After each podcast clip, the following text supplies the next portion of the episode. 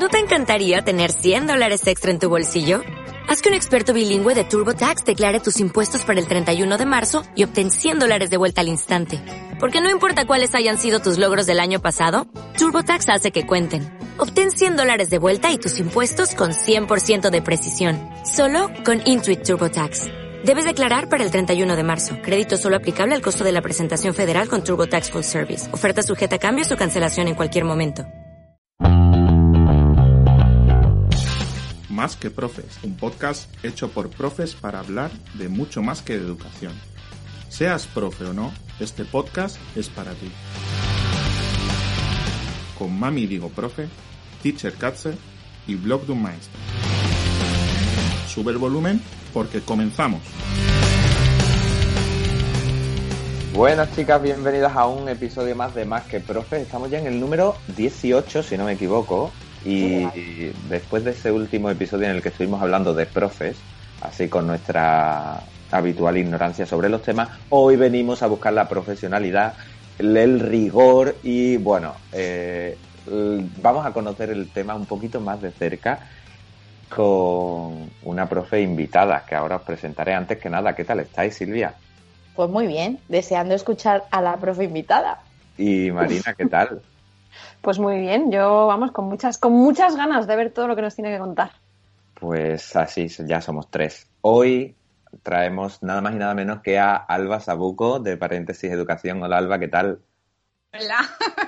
¿Cómo estás? Me tenéis asustada. Rigor, rigor, eso, eso no sé yo, ¿eh? Nada, si nosotros decimos las cosas por decir, luego ya ah, pues, la gente nos escucha y se da cuenta de que pues tampoco para tanto. Es una, es una entradilla estándar, tú tranquilo. vale para todos, imagino. No, hombre.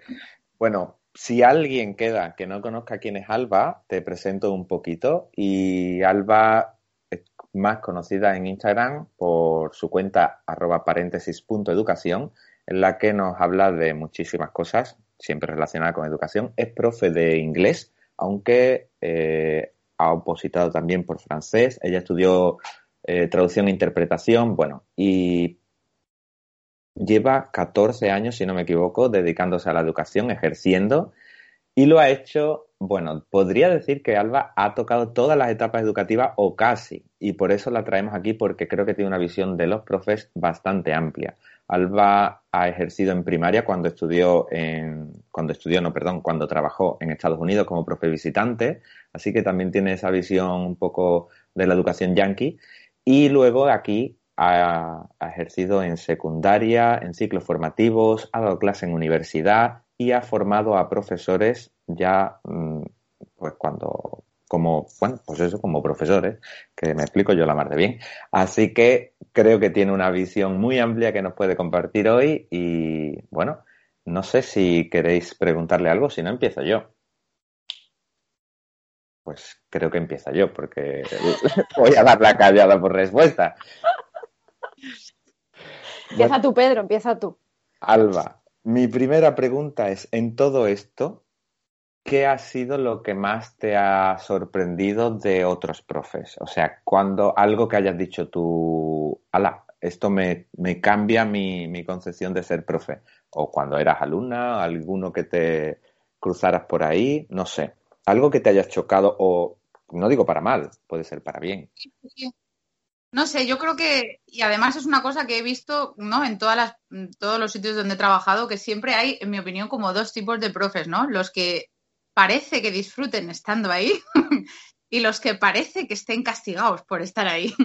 Y yo creo que eso resume bastante bien, pues, ¿no? Todo lo que luego supongo que hablaremos, ¿no? Que, que, hay gente a la que tú le notas la pasión, que pueden tener un mal día, ¿no? Pero pues tienen ganas de esa conexión contigo, de ir un poquito más allá del contenido, y otros, pues, que van a soltar su rollo y a irse a su casa. Y, y yo creo que ahí entonces, yo, evidentemente, con los que mejor he conectado, pues han sido con los que han podido pasar esa barrera de, vengo a contarte mm, cómo se forma el presente simple y, vengo pues a ayudarte pues a evolucionar como persona, como estudiante y a conocerte como, ser humano. Qué importante, ¿eh? Qué importante es en clase no solo, eh, pues eso, saber enseñar el contenido que tienes que enseñar, sino que conectar con los alumnos y, hacerles, si se puede, un poquito mejor persona y, conectar con ellos.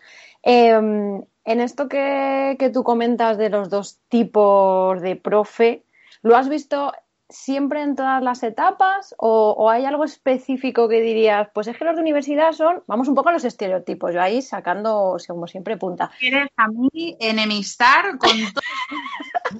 es el objetivo de hoy. sí, porque ya nos, en el capítulo anterior nos enemistamos nosotros, pues ahora ya. Y ahora me toca a mí. Bien, a ver, yo me voy a mojar porque tenemos confianza, ¿vale? Luego me caerán críticas, luego me caerán críticas. Pero bueno, yo voy a decir que es mi experiencia personal. Yo he visto, eh, quizás mi experiencia es, ¿no? Como que parece que la vocación eh, es más fuerte o está como más a tope en, los niveles más iniciales, ¿no? Del sistema educativo. Y a medida que, que subes, pues como que se va diluyendo un poquito más y bueno, eh, evidentemente con esto que quiero decir, pues que yo veo que la gente que está en infantil como que la veo súper vocacional en general. Creo que no es un espacio en el que puedas sobrevivir sin vocación ninguna.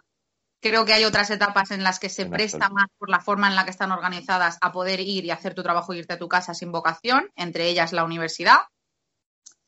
Con esto no quiero decir que todo el mundo, evidentemente, que esté en cada etapa sea así, ¿no? Pero pero sí que, sí que, mm, vamos, me tanto como estudiante como compañera, ¿eh? quiero decir este tipo de cosas. También quiero lanzar una lanza a favor de, los profes de etapas mm, con personas más mayores y es que también los niños tienen mucha más motivación cuando son peques y es más fácil como docente estar motivado con niños que te adoran a eh, tener que ir a un sitio y sentir que estás pues en, guerra continua, ¿no? Que eso también quema mucho. Y, pues entonces, no sé, creo que hay una especie de combinación entre motivación intrínseca y lo que tú recibes cuando vas a trabajar. Creo que eso también se retroalimenta. Entonces, pues ahí, no sé si te he contestado, Marina. Sí, perfectamente. Alba, y tú que has pasado por todas estas etapas educativas, como dices que ha habido, eh, o sea, que notas a lo mejor un cambio con, con las etapas más iniciales y las posteriores. Tú que has pasado por todas, tú como profe, ¿qué cambios has visto en ti? Pues mira, yo antes de irme a Estados Unidos y a trabajar en primaria, yo ya llevaba cinco años en secundaria, ¿vale? Y estaba pues eh, a punto de la depresión, eh, a punto de abandonar y tengo que decir que a mí la ilusión me la devolvió la etapa primaria esa ilusión no se quedó en la etapa primaria. Quiero decir, yo luego he, vuelto a España y estoy igual de ilusionada que cuando daba clase en primaria en Estados Unidos. O sea que al final ha sido como alimentarme la ilusión por ser docente, ¿no? Pero sí que es cierto que yo desconecté completamente de, lo que era disfrutar en clase en esos primeros años y, bueno, creo que se debe principalmente a la falta de experiencia, falta de formación y falta de, o sea, muchas carencias que no me dejaban disfrutar de mi profesión. Entonces, no sabría decirte, quizás mi experiencia hubiera sido diferente si me hubiera ido a un instituto, no lo sé, pero sí que es cierto que es, conectar con esa etapa primaria, ¿no? Me, me, hizo comprender luego mucho también cómo los nenes llegan a secundaria, ¿no?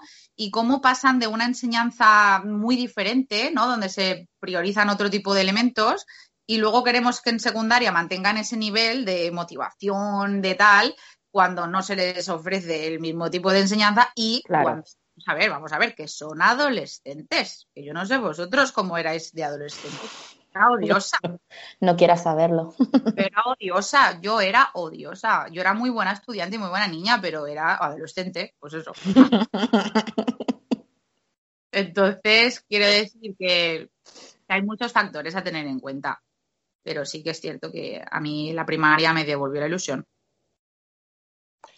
A mí yo creo que, coincido contigo mucho en, la parte esa de los primeros años, y ya no solo por la etapa. Yo no he cambiado, bueno, este año he cambiado de etapa, pero sí que es verdad que a mí me costó, yo encontré o descubrí lo que para mí es ser maestro, ya ha pasado unos años de dar clase, ¿no? Yo creo que esa experiencia, ese rodaje, te lo va dando y al final son un poco los niños los que te enseñan, o al menos a mí, a ser maestro. Sí. Es que es que nosotros tenemos una profesión que requiere de un aprendizaje constante. Yo tengo algunos compañeros que me han dicho, compañeros a lo mejor que pues llevan 20, 25, 30 años dando clase, ¿no? Y que te dicen, bueno, yo no tengo nada que aprender. Yo digo, pues qué triste, ¿no? Porque yo no paro de aprender y yo quiero seguir aprendiendo. O sea, yo el día que piense que lo sé todo y que no tengo nada que aprender, mm, no sé, me pido una excedencia y me voy a otro sitio. o sea, lo digo. Me parece tan sumamente aburrido de pretender que ya sabes todo y creo que nuestra profesión es que se presenta a no parar de aprender. Totalmente. Sí, sí. Em, yo es que soy la de las preguntas así. Ya, me pues preparo. eso. Venga. Prepárate, sí. Em, ahora que estás comentando sobre, pues hay muchos profes que es que no, que se sienten que ya no han aprendido, que, que ya no tienen nada más que, ofrecer, por lo menos los, los, más antiguos, quiero pensar. Em, en, en contraposición, ahora mismo hay un boom muy grande de profes, sobre todo en las redes, que muestran todo, todo es muy bonito, todo es precioso, viva nuestra profesión. ¿Tú cómo ves eso? ¿Qué, qué opinas de que todo se muestre, de que quizás solo se muestre lo bonito de la profesión y a lo mejor mmm, no mm, se, se, oculte un poco otro tipo de, de, cosas que, bueno, que me estoy metiendo en un jardín. ¿Tú qué opinas? No, no, no. Eh, bueno, yo creo que esto pasa un poquito, hay una mezcla, ¿no? Es como todo. Hay gente, pues, que en su vida, ¿no? Va por la vida y, y, parece que todo sea de color de rosa. Y luego también hay gente muy negativa, ¿eh? Que, perdón, yo también quiero decir que yo hay cuentas que, que no sigo, pero sé que existen, que es una negatividad constante, todo es una crítica al sistema, sin ofrecer soluciones y todo es horrible y todo es fatal. Entonces, creo que están los dos, los dos. Eh, lo que pasa es que la gente tiende a seguir a la gente positiva, claro, y la gente eh, yo también quiero decir, quiero, yo he hecho un análisis de esto a veces y, y, no sé si estaréis de acuerdo, pero yo llego un poco a la conclusión de que cuanto más fantasiosa es la cuenta y más precioso parece todo, menos enseñan la cara las personas que llevan la cuenta. Yo no me había fijado, pero ahora no, que lo dices. Piénsalo, Silvia, piénsalo, piénsalo de verdad. Cierto, Yo hay gente que no sé quién lleva la cuenta, ¿vale? Y tienen muchísimos seguidores y todo es maravilloso y venga materiales y venga ideas y esto funciona genial, pero yo no sé quién está detrás. Esa persona yo no la he visto nunca. Que esto no quiere decir que tú tengas que sacar obligatoriamente tu cara. O sea, yo puedo entender que hay gente que le da palo, ¿vale? Mm. Pero yo veo ahí una relación, o por lo menos, o quizás es el perfil que yo sigo. Es que, claro, todo esto también yo yo no sigo a muchísima gente, pero yo suelo empatizar y suelo seguir a la gente pues que con la que me siento más, no sé, que conecto, ¿no? Y pues suele ser gente, pues, pues como vosotros, ¿no? Que salís, que decís, hoy ha sido un día fatal, o hoy me ha pasado esto, hoy me ha pasado lo otro. Entonces, claro, esto es un poco, no sé cómo deciros, es un análisis de, de, la, de lo que yo suelo ver. Es que yo hay muchas cosas que no, si no me aportan, no sigo. Pero sí que hay, hay gente de Happy Flower. Yo es que como soy, no sé, yo a veces me paso de, de, decir las verdades y hay gente que incluso se ha enfadado porque me ha dicho que es pues eso, que no. también os digo una cosa, yo también lo entiendo. O sea, tú estás todo el día trabajando, has tenido un mal día, pues a lo mejor no te apetece contarlo a los cuatro vientos que has tenido un mal día. A lo mejor te apetece simplemente entrar en un sitio y, y pues cambiar de aires y estar viendo cosas positivas, ¿no? Eh, o también piensas que no va la gente a querer entrar a Instagram para ver todo lo que te ha ido mal que la gente quiere entrar para ver algo positivo y constructivo. Entonces, no sé, un poco de balance, un poco que haría falta. Pues sí, pero también te digo que yo cuando, cuando he, mmm, veo una cuenta tan perfecta, a mí me genera más frustración que empatía, ¿no? Porque es como, es que yo no soy así y mis clases no son así, mis materiales no son así, mis propuestas no siempre aciertan. Otras veces sí, ¿no? Pero, pero... te voy a decir una cosa. Yo creo que también, bueno, quiero pensar que, que, normalmente la gente suele tener un poco de criterio, ¿no? Y de ver un poquito más allá. O sea, yo creo que se ve a la legua una cuenta que es auténtica y una cuenta que está poniéndonos una realidad que no es. Con lo de la frustración, a mí me pasa. Yo hay, hay un par de cuentas de, gente de secundaria que sigo y digo, pero ¿cómo es posible? O sea, ¿cómo pueden? Y luego he hablado con esas personas, digo, joder, es que no lo entiendo. O sea, porque a mí me da frustración de, de ver cómo hacen esas maravillas, cómo pueden hacer tantas cosas. Y claro, luego hay que tener en cuenta que cada persona tiene su situación personal. Te lo digo porque a mí me pasa, yo he recibido mucho hate, mucho, cuando estudiaba oposiciones. Porque la gente decía, no es posible que tú estudies oposiciones, trabajes, tengas familia mm, yo he llegado a ver, me han llegado a contar de gente que ha estado en grupos diciendo, pues seguro que a sus hijos los tienen abandonados. Este tipo de comentarios. Es muy Sí, fuerte, ¿eh? Sí, sí, sí, sí. Barbaridad. Sí, sí, bueno, es que ha habido grupos de profesores metiéndose con las que somos madres y tenemos Instagram diciendo que tenemos a nuestra familia abandonada. Y esto está pasando, esto es así. Esto es, Es que también hay un error con lo que es la vocación, pienso yo, porque yo también he, he- he podido hacer ese análisis eh, con- conmigo, ¿no? Y el decir, es que parece que si no te pasas toda la tarde creando materiales es que no te apasiona tu trabajo y es de, no, no, me, me apasiona, pero tengo mi familia, tengo mis amigos, tengo una vida personal a la que quiero dedicarle tiempo. O el tema compartir materiales, el pero tú no haces materiales, Eh, sí, y hago lo que considero para mi grupo. Lo que pasa es que no comparto, vamos, vamos, no comparto ni una, ni una décima parte de lo que hago porque es para mi grupo. Entonces, si es algo estandarizado, bueno, pero parece que si no estás, eh, como decía Pedro, a un nivel determinado, claro, tú no estás cumpliendo bien con tu profesión o, como dices tú, o con tu vida personal, si estás en ese nivel. Vamos, que o, cuidas una cosa o cuidas la otra, pero que parece imposible compatibilizarlo. Yo creo que hay que tener criterio. Hay que tener criterio, pero es que esto pasa en la vida eh, fuera de Instagram también. Tú hay gente que ves y que te dice, bueno, pues yo, mm, a mí en mi clase todo el mundo aprende un montón y no sé qué. Y tú dices, jo, pues ese grupo a mí me da la guerra, me gustaría ver realmente, ¿no? Pues ese tipo, quiero decir, hay que tener criterio, hay que tener las cosas, mirar las cosas con perspectiva. Y no se puede olvidar que Instagram es una plataforma donde tú cuelgas lo que tú quieres y nadie sabe lo que tú estás pasando por detrás cuando grabas stories, a mí me dicen, jo, ¿por qué no haces vídeos de YouTube si te, luego te pasas el día hablando en stories? Digo, tú sabes los stories. Lo máximo, mira, había una publicación, no sé quién subió. La subió hace un montón de tiempo. No sé, Pedro, a lo mejor fuiste tú, hace un montón de tiempo. Y era de una chica que sí, ahora verás. Era de una chica que era una publicación como que decía que por mucho que tú supieras, pensabas que supieras la vida de otra persona, que el máximo de Instagram que te dejaba de stories al día creo que eran 10 minutos seguidos si tú usabas todos los stories, ¿no? Porque cada story son 15 segundos. Entonces decían, incluso la gente que es más cansina y que estás pasándose el día hablando por stories, realmente no puede compartir contigo más de 10, 15 minutos al día, ¿no? Entonces yo eso a veces, cuando antes grababa más stories, porque me apetecía más grabar más stories hablando, a la gente me decía, es imposible, ¿cómo puedes estar aquí y hacer tal? Y yo decía, perdona, relativiza, perdona, que yo estoy aquí hablando 10 minutos. 10 minutos Tal de cual. stories. Tal cual, tal cual. Sí, sí, y que yo a lo mejor te he subido una publicación que he preparado hace 15 días, un día que me senté. Es que, claro, la gente eso no lo pilla. Ya, Y- es que es así. Y vamos, no, no era yo, yo no he hecho esa publicación porque no sabía No, lo de los no, 10 minutos. No, no hay que sino que la compartieras. Pues alguien la Ah, que compartió. la no compartía puede ser que sí, porque, o sea, de haber hablado del tema sí que, sí que lo he hecho muchas veces y al final es eso. Yo siempre, pero lo aplico a cualquier cosa. O sea, no tienes, normalmente no tienes ni idea de lo que está viviendo la otra persona, aunque te creas que la conoces perfectamente. Y sentarse a juzgar es muy fácil, pero normalmente es mentira. Es decir, es tu juicio que habla más de ti que de lo que, de la otra persona, porque en realidad no lo conoces.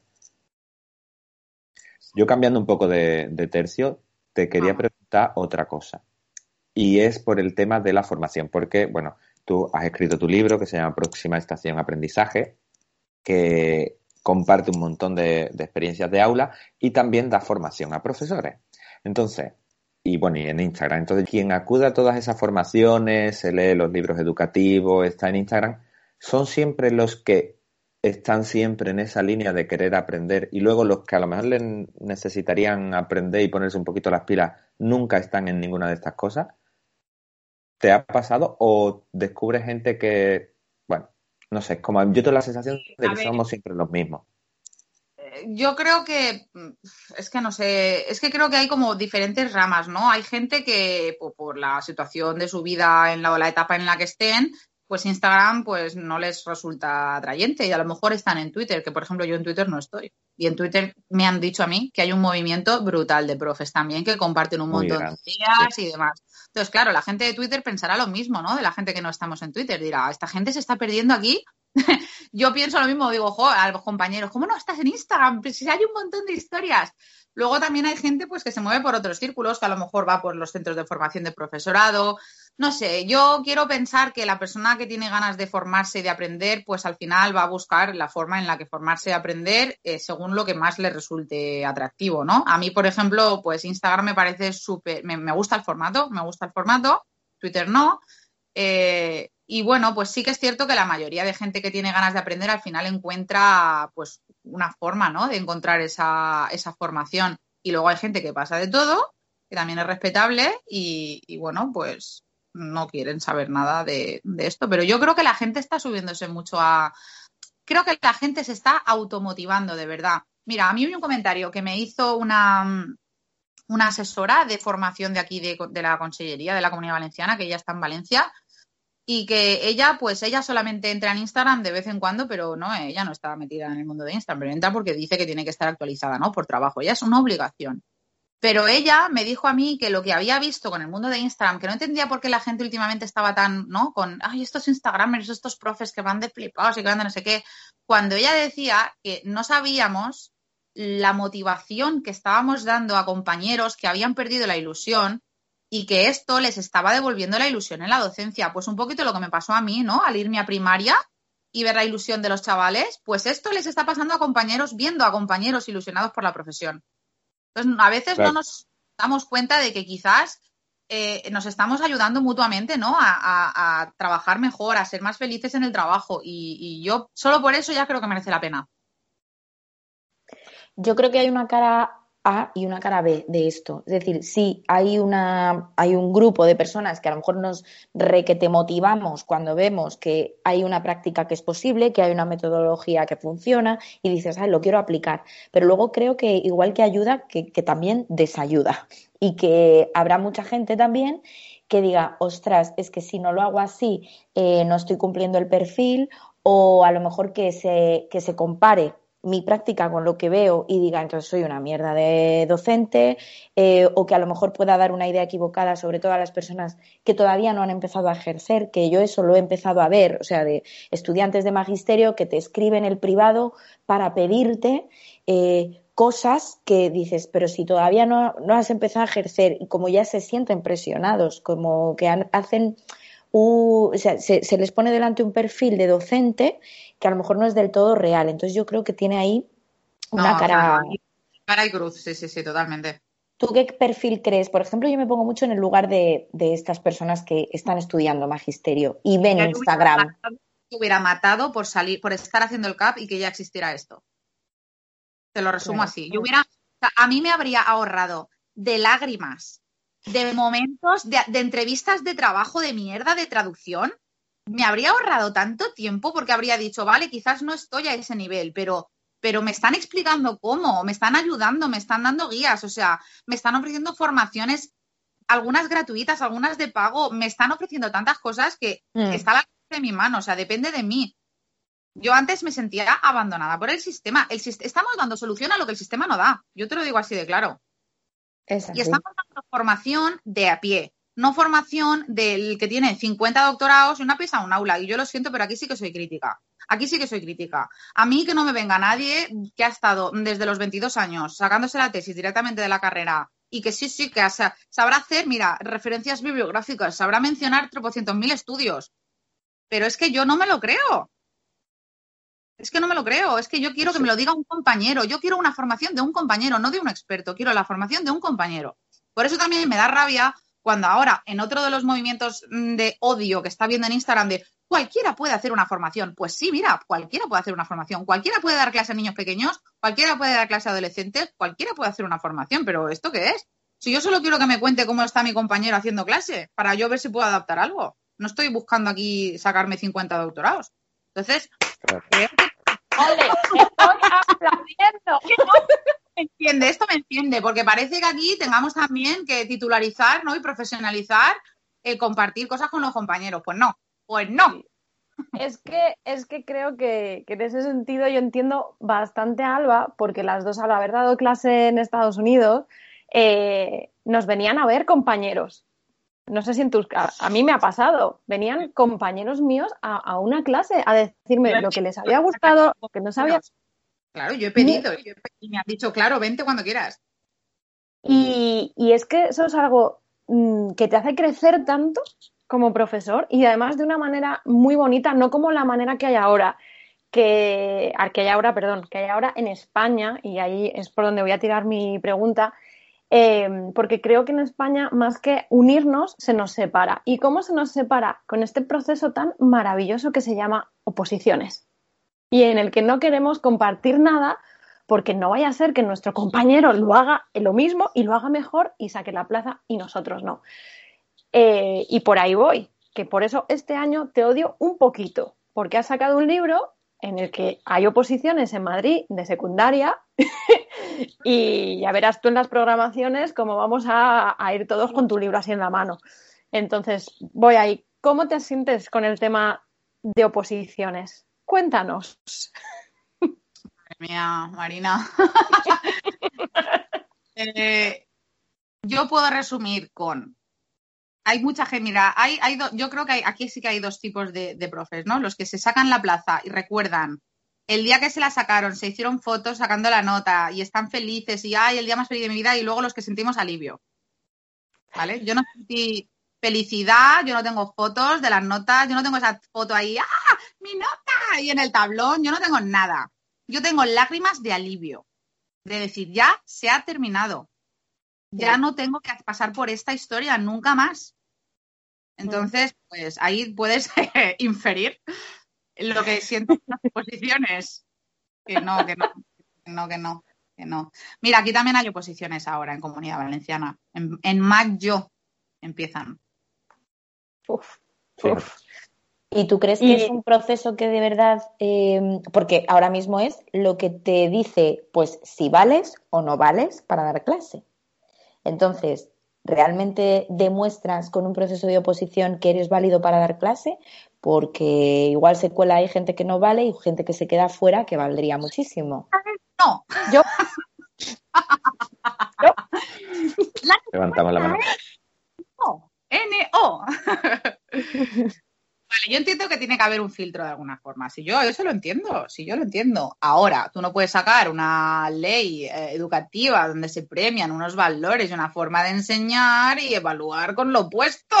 o sea, es que no puedes seleccionar al profesorado evaluando lo que tú estás diciendo en la ley que no hay que hacer. Entonces, pasándonos en eso, pues te puedes imaginar que entra gente buena, por supuesto, que entran paquetes, por supuesto, que se queda gente buenísima afuera, pues por supuesto. Evidentemente, evidentemente. Eh, pero bueno, yo es que haría una reforma total de la oposición, pero total, pero total, total, total. Yo siempre he defendido que la oposición, eh, por lo menos en mi caso, yo lo que hice fue estudiar a saco. Entonces, lo único que demostré es que era capaz de memorizar que te cagas de bien. O sea, que, soy, que, que era muy empollona, pero que realmente yo no había dado clase nunca cuando yo me saqué la plaza, no había dado clase nunca. Entonces, yo sí que a lo mejor le incorporaría un MIR, ¿no? Como decían que iban a hacer, algo así, como una especie de prácticas, pero prácticas evaluadas, no como cuando apruebas tienes tu año de funcionario en prácticas. Y es, hombre, pero, pero que dentro del proceso puedas demostrar también cómo eres dentro de un aula, porque hay, hay muchas personas que... Haya incluido en las prácticas de magisterio ¿Es que acaso las prácticas de magisterio no podrían ya ir enfocadas a vamos a modelar a nuestros maestros del futuro que han estudiado ya cuatro añicos y luego los contratamos y cada año les forzamos, les obligamos, que eso sí que lo haría yo obligatorio, a pasar por formaciones, a ofrecer mm. formaciones, a, re, a, reciclarse continuamente. También no, no, veo malo del MIR, ¿eh? no veo malo del MIR mientras no se aprovechen, claro, y te estén claro. pagando la mitad. claro. En esta línea de toda esta evaluación al profesorado, ¿creéis que se podría o se debería poder sacar a gente del sistema educativo? Es decir, ¿es tan importante lo que estamos haciendo como para que haya gente a la que le digamos, mira, tú no, no puedes hacer esto con los chavales? Si era yo, madre mía, madre mía. Sí, sí, sí. Vamos a ver, todos, todos, estoy seguro de que vosotros y yo conocemos a alguien que no debería estar dando clase. Es que estoy segura. todo con la cabeza, como perrito de los coches. Todos estamos pensando, sí, sí. Entonces, en el momento en que eso ocurre, ¿por qué no tiene que haber solución a eso? Es que no lo entiendo. O sea, ¿por qué no? ¿Por qué la gente que está en la empresa privada tiene que estar temiendo por su, por su trabajo y nosotros pensemos que somos dioses? No. No, no, no, aquí haces tu trabajo y si no lo haces te vas y ya está. Claro, es que a mí hay cosas que, que a ver, que yo no digo que, que, tengamos que estar siempre con ese miedo de la evaluación detrás de uy, uy, uy. Tampoco digo eso, ¿no? Porque, bueno, pues no se aprende en un día, eh, la experiencia, yo por lo menos, eh, ahora mismo llevo 10 años dando clases y todavía creo que no he llegado a ser el profe que me gustaría ser. Es decir, me queda mucho por aprender. Vale, pero yo he visto gente faltarle respeto a los niños. Eso yo, por ejemplo, no lo podría consentir, ¿no? Y gente que, que no está valorando a los niños que tiene delante. Entonces, ¿qué, ¿qué, va a salir de tus manos? Mira, yo te voy a decir mi experiencia de los seis años que estuve en primaria en Estados Unidos y esto era clave. O sea, a ti te contrataban desde un primer momento y te hacían indefinido, ¿no? Y a ti, pues tú eras, tú, tú eras como funcionario. Ahora, ¿en qué casos te podían despedir? Fulminantemente, ¿vale? Fulminantemente es sin ningún tipo de nada. Falta al respeto, pero como sabemos que se puede faltar al respeto, eh, pues pasar de la línea, ¿no? De determinadas cosas, ¿vale? De acoso, de, de, de, prácticas que no se pueden permitir en un profesor, pues yo qué sé, ir con sustancias a clase, cosas que, que, perdonadme, pero es que yo he visto aquí en España, ¿vale? Entonces. Sí, sí, yo creo que esto lo hemos visto todos, sí. Despido, pero procedente totalmente, ¿vale? Ahora, ahí es donde quiero decirte. ¿Qué ocurre si la duda sobre despedirte o no se refiere a tu práctica docente, a la forma en la que tú das clase. Allí no te podían tirar. El director, para poder despedir a un profesor porque considerara él que no era buen docente, primero tenía la obligación de ofrecerle herramientas, formación suficiente durante uno o dos años para demostrar que esa persona no sabía hacer las cosas porque nadie le había enseñado, sino porque no sabía hacer, porque no valía para la profesión. O sea, el director tenía que demostrar que esa persona con toda la formación, con todo el training, con observaciones, con, con gente mentora, no podía. O sea, que al final no te, no te tira. Yo, vamos, creo que he visto un caso solamente de una persona a la que no le han, ni siquiera despidieron, le, animaron a irse y se fue esa persona al final por su propio pie. O sea, que creo que deberíamos perderle un poco el miedo a eso. O sea, estamos hablando de despidos por cosas que sabemos que no deberían ocurrir en el aula. Yo creo que ahí, vamos, estaríamos todos más o menos de acuerdo en que esas personas no deben estar ahí. Pues sí. Sí, sí, te lo compro. Alba, y a ver cómo enfoco esta pregunta. Tengo yo en la cabeza. ¿Hay alguna cosa que. O sea, yo, yo, yo, vamos a ver, lo expongo, ¿vale? Vamos a ver. Cuando yo quería, yo siempre he querido ser profe, tenía muy claro lo que quería hacer. Y luego ha habido cosas que me he dado cuenta de que por más que a mí me gusten, no las puedo hacer. Por ejemplo. Pues, por ejemplo, depende de en qué grupos, o sea, es verdad que no es una cosa matemática, ¿no? Pero que depende de en qué grupos hay eh, a lo mejor actitudes mías que, que, es que no he sabido yo eh, poder adaptar al grupo. Cuando tienes un grupo a lo mejor más conflictivo y tal, bueno, pues como que te tienes que poner más en ese papel de sargento, porque es que si no te, te, te comen por el cuello, ¿no? Y me da mucha frustración eso, porque es de, no, no, siempre he defendido, no, porque siempre da igual, porque tú te puedes ganar a la gente que no sé, y luego he dicho, bueno, o no, o no. Y eso es una de las cosas que a mí más me frustran, el ver que con un grupo no conecto. ¿Qué cosa te ha frustrado a ti como profesional que digas, jo, yo esto es como mi asignatura pendiente? Mi asignatura pendiente es, Buah, yo creo que mi, mayor frustración diaria es salir de clase pensando que tendría que haber hablado más inglés de lo que he hablado. Así como te lo digo. Yo creo que hay gente que se cree que yo mis clases las doy 100% en inglés. Y no las doy 100% en inglés, en primer lugar, porque no quiero. ¿Vale? O sea, yo tengo que dejar claro que yo no quiero dar clase 100% en inglés. Yo no estoy en un British, en un Newton, donde los padres pagan 2.000 euros al mes. Yo estoy en una escuela pública. Lo primero que yo tengo que hacer es conectar con mis estudiantes a nivel emocional cuando yo conecto a nivel emocional y ellos están a gusto, hay menos problemas de disciplina, se atreven más a arriesgarse, a cometer errores. Y para eso tengo que comunicarme en su lengua materna, ni más ni menos. Entonces, yo parto de la base de que el español se usa en mi aula. Conscientemente, ahora me caerán lluvias de hate, pero es así, ¿vale? Es así. Ahora, sí que es cierto que con unos grupos consigo estar la mayor parte del tiempo hablando en inglés y con otros no lo consigo, pero por lo que tú has dicho, porque si me pongo todo el rato a hablar en inglés y la mitad no tienen ni idea, al final pues se aburren, molesto, doy por saco y ahora te falta y ahora es que tú qué dices, no conecto, entonces eh, pues a veces hago el sacrificio, ¿no? Pero eso no deja que a mí me me, me sienta yo mal y me sienta culpable por el resto de estudiantes, ¿no? Entonces ese es mi, mi problema, yo diría, primordial, ¿no? El, el, el hacerme a la idea de que a pesar de que estoy convencida de que lo hago por su bien, no dejo de sentirme mal, ¿sabes? No sé si me he explicado. Yo puedo volver a aplaudir otra vez. Marina ha venido a este podcast a aplaudir. Sí, yo he venido a aplaudir, porque es que me parece, a mí me pasa, me pasa también. Entonces, bueno, no sé si se está escuchando, pero se oye a, a mi gata que está también, que es que quiere aplaudir. También aplaude. Sí, es que estoy teniendo un problema con mi gata hoy que quiere también participar y te quiere hacer muchas preguntas. Entonces, em, pues eso, estoy un poco dispersa con la gata. No, que a mí me pasa exactamente igual y creo que eh, principalmente hay que conectar.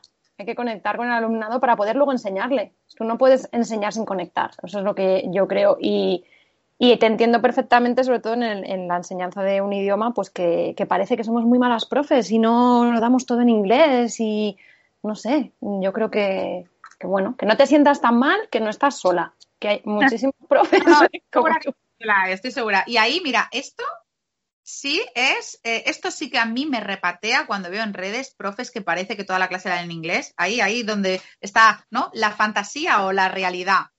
Que yo mm. digo, oh, pues, ¿no? Ahí yo sí que digo, jo, qué rabia, ¿y cómo pueden ellos y yo no, no? Y luego digo, venga, vamos a ser críticos, vamos a pensar que, bueno, puede ser que sí, Puede ser que sí. Yo hay grupos con los que. Yo tengo grupos en los que hablo 100% en inglés porque son niveles avanzados, o son B1, o son B2, o son ampliación, o son tal. Eh, hay centros en los que he podido hablar mucho más que en otros, ¿no? Pero, pero, pero sí que ahí siento yo, esa es mi, mi semillita de frustración. bueno, todos tenemos ahí la semillita. Pues em, bueno, que yo creo que, o sea, podemos ir poniendo un poco la guinda ya a estas cosas, pero es que me queda una pregunta. ¿Puedo, por favor, Pedro? ¿Puedo? Sí, claro, hombre, por favor. Que me pone caras, Pedro, claro, no se ve esto en el podcast, pero me pone caras. A ver. Que, pongo caras, dice. sí, sí me pones, sí me pones caras. No, no importa, yo te pongo caras también. También es verdad, hay que bueno, yo quería eh, preguntarte, como hemos hablado de, la necesidad de formación constante y de que tenemos que seguir aprendiendo, eh, para mejorar nuestro trabajo y nuestra práctica docente y todo esto. En tu caso, tú vas haciendo formaciones, em, no impartiendo, sino recibiendo formaciones. Mm, ¿Qué proyectos tienes o qué formaciones tienes pendientes que digas, uy, esto me va a aportar muchísimo? ¿Alguna cosita así que digas, el siguiente paso para mí es? Eh, tengo muchísimas ganas de eh, apuntarme de una vez a la formación que tiene Elenco Linet del TPRSCI tengo muchísimas ganas, porque, bueno, por lo que he hablado con ella y lo que he visto y lo que he investigado, es, pasa un poquito como con muchas de las cosas que nombro yo, que a lo mejor las digo y de la gente dice, ay, pues eso ya lo hacía yo, pero no lo identificaba con esta, ¿no? Con esta teoría, con lo otro, ¿no? Veo que hay muchas cosas que ella menciona que van mucho con mi forma de enseñar, que incluso a lo mejor hago algo así sin tener ni idea, pero me gustaría, pues eso, saber un poco más, eh, pues con un marco más teórico, más estructurado, eso me apetece mucho. Luego yo tengo eh, clarísimo que la gamificación nunca va a ser para mí, porque he hecho no sé cuántos cursos de gamificación y no, y no, y no, no hay forma, no, hay forma. Elementos, elementos así concretos sí, pero no como gamificando a tope, no, eso no es lo mío. Pero por ahí, por ahí voy a ir, van a ir los tiros, yo creo. Jolín, qué bien. Oye, y yo también tenía una pregunta, esa era mi cara, Silvia, era de, yo también tenía una pregunta pendiente. Y si tuvieras, sé que no es fácil, ¿no? Pero si tuvieras que decir tres características que tú le pedirías a cualquier profe, ¿no? Porque hemos hablado mucho de ¿no? lo que no tiene que hacer un profe, lo que sí. Tres cosas que tú dices, mira, si te quieres dedicar a enseñar, estas tres son obligatorias. Pues la primera la tengo clara, que es la empatía. La segunda, yo creo que humildad con tus estudiantes y con tus compañeros. Porque necesitas ser humilde para saber que te equivocas y para saber que tienes que seguir aprendiendo. Y la tercera, pues yo diría que hay que ser resiliente, o sea, hay que aguantar carros y carretas y hay que tirar para adelante y decir, este año es malo, el año que viene será mejor, este grupo es regulero, el grupo siguiente será mejor. Este año es malo, el año que viene será mejor y luego te llega un 2021, ¿no? Ay, calla, calla, calla, calla. Que no, que no, que yo sigo pensando que el año que viene va a ser fenomenal. El curso, el curso que viene. Ojalá que sí. Ojalá que que sí. sí. Oye, em, si te apetece, Alba, si te apetece, podemos Sí. preguntarte algunas cositas en las que tienes que hacer un poco de viaje al pasado y ponerte en tu, en tu momento, Alba, alumna. Vale, ¿Te venga. parece? ¿Te apetece? Que me parece. Vale. Retomamos y recuperamos nuestro anuario. Sí.